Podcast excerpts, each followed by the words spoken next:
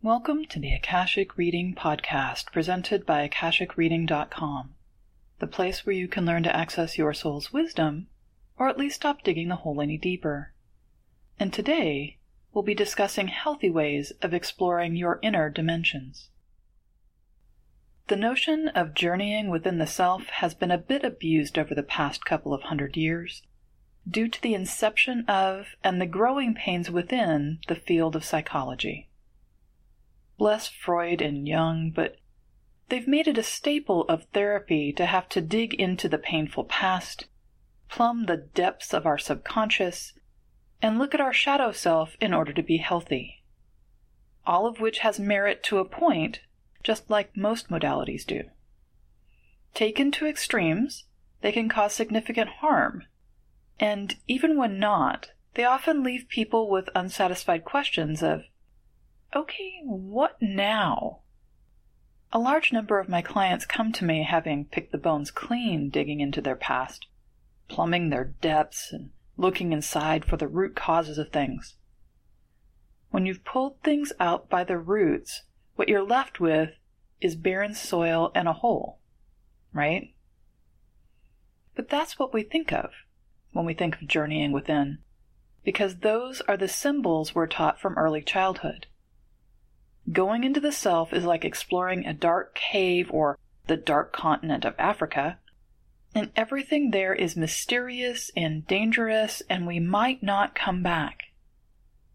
Some people discover alternative meditations which lead them into their core or their spiritual self via their prana or life force. But usually these processes are meant to lift us out of ourselves, not to have us go inward. The inward movement is meant to be a grounding process which allows us connect to the universal, the downward prana flow, so we can get out of our body and back to source. It's a process of going inward to escape our current selves, rather than to make new discoveries about them. I struggled with all of this for years because it never made sense to me. It all seems summed up by the myth of Persephone and her abduction into the land of the dead. To summarize, a goddess for some reason comes into being as an eternal teen. A powerful being in her own right she never matures, never comes into full agency, and is never meant to be in balance in any way. She's incomplete by definition, being the virginal essence of spring. Hades, sometimes seen as symbolizing our subconscious, for a whole host of reasons which are amazingly unhealthy and petty, including jealousy and brotherly rivalry, decides to kidnap and rape her. Within the myth, this is seen as appropriate for some reason, and is rarely commented on even today. Oh, and to add the creepy, he's ancient, and once he's raped her, she can never leave him. She's his property. Sometimes the myth is written as if she's tricked into the relationship by eating what he provides. Sometimes what she eats is just referred to as food. Other times it's three pomegranate seeds. This is an echo of Eve and the apple, but also pomegranates were and are symbols of female sexuality. So sharing the fruit with him has all the really slimy, power over seduction overtones you'd see in a bad stalker movie. To make things even worse, she doesn't rescue herself. She's a damsel in distress who is rescued by her mom, who basically threatens to kill every living thing on the planet if she doesn't get her daughter back. Which she can't really do in that once a gum is chewed, it can't be unchewed model of virginity, which means her daughter has to spend three months of the year with Hades, her abuser, forever afterwards, but can be with her mom the other nine months of the year. As children, we're taught this as a myth which is meant to explain why there's winter, but Greece doesn't really have three months of winter that way, and there's a touch more to the story than this explanation takes into account. This just seems to sum up how we as lay people are supposed to understand our own personality structure, like some abusive relationship which we can't control and can't avoid. Going in means confronting our horrible rapist self and confronting it and making some kind of agreement stalemate, which allows us to be free most of the time, but the ugly gets visitation rights. After studying psychology in general, Freud and Jung, I like Jung better, FYI, and spending years studying women's psychology and spirituality, my opinion hasn't changed much. I have a great deal of respect for therapists, as much because they use their skills to help people as because much of the time they take what is positive and healthy from all this mess and leave the rest. So, of all the Greek myths, this is the one I liked least. Of course, the Greek myths, as they have come down to us, are really horrid when it comes to how women are treated and how they're perceived, with rape being common and completely acceptable. Medusa is a beautiful woman who got raped by Poseidon and was punished by being made into a monster. Io got made into a cow, Daphne becoming a tree to escape Apollo. The list goes on. Also, it really doesn't show men in a good light either. Men who have good relationships with women or who protest this type of treatment are scorned or become red shirts which don't survive the day, the battle, the myth, the war, whatever. Anyway, I just couldn't get past the fact this couldn't be the only model for going within. Which, come to find out, is correct. It's just the only one we're taught in public school and what has become the norm in our common culture. Over the past 25 years, what I've found is the journey within is something which has been co opted by these myths and modalities and twisted into something dark and scary. In reality, the journey within is neither. During my studies in women's spirituality, I came across the myth of Inanna, translated by Diane Wolkstein in Inanna, Queen of Heaven and Earth. It's older than the Persephone myth and comes from a culture which saw women as whole unto themselves, having agency, working as equals and partners with men, and having a direct connection with the earth through their own bodies.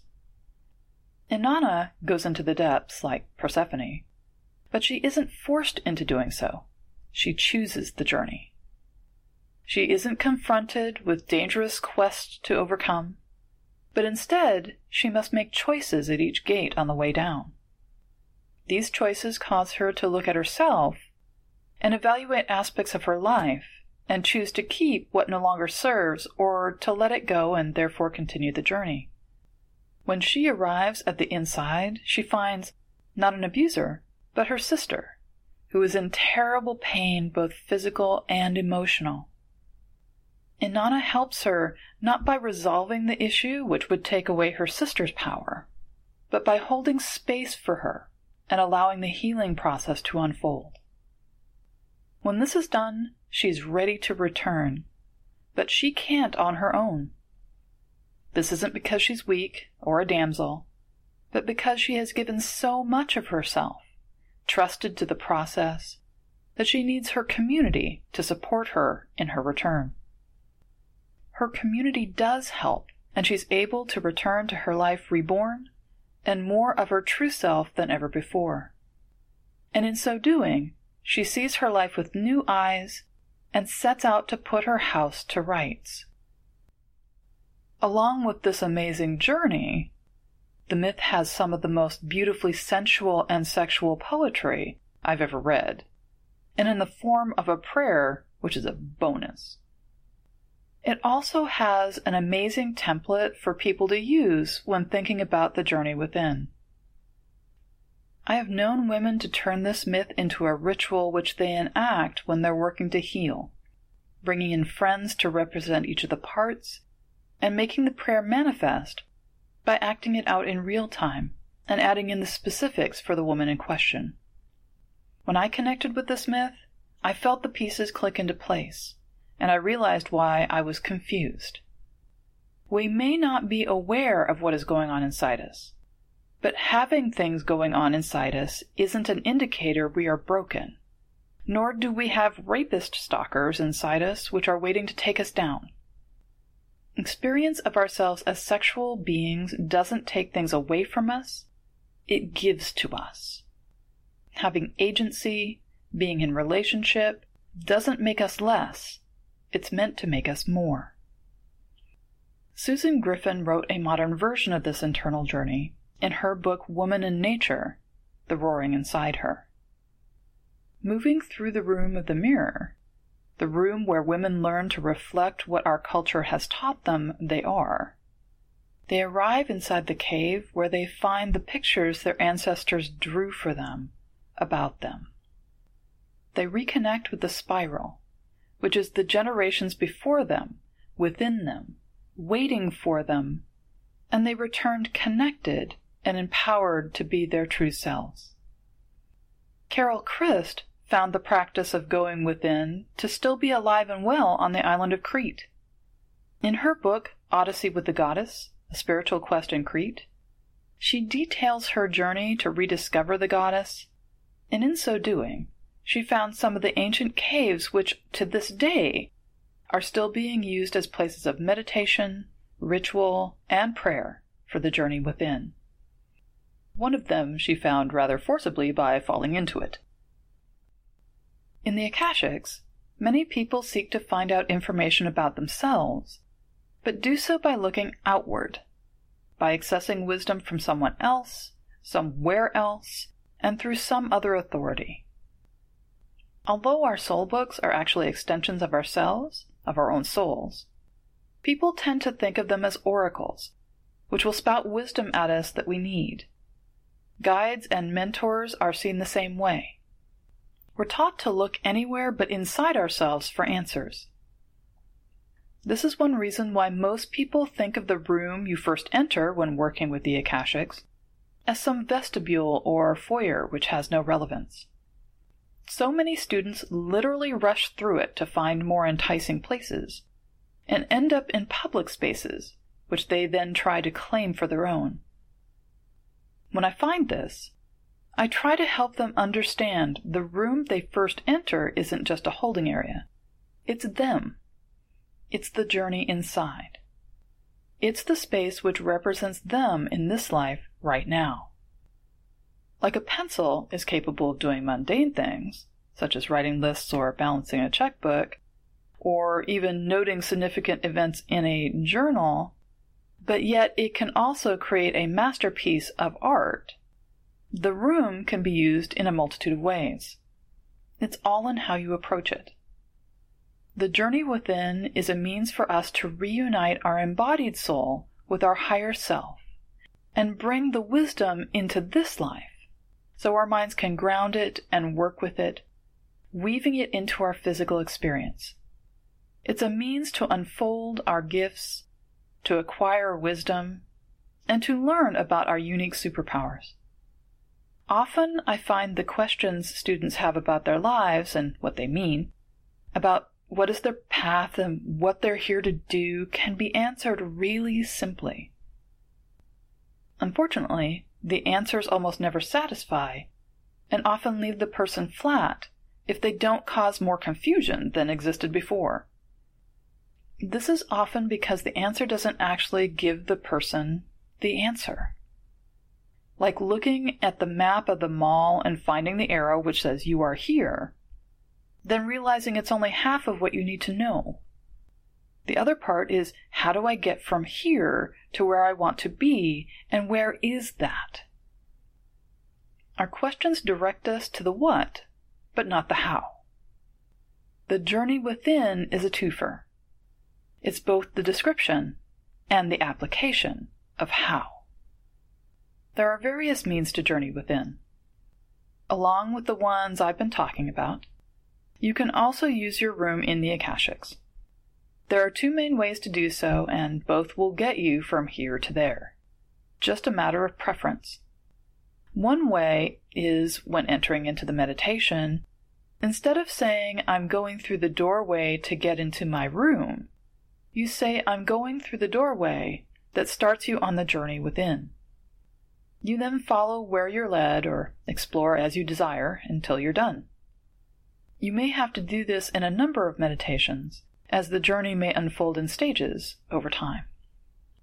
The other way is to go through the doorway into your room, then have your animal guide lead you through another door which starts your journey.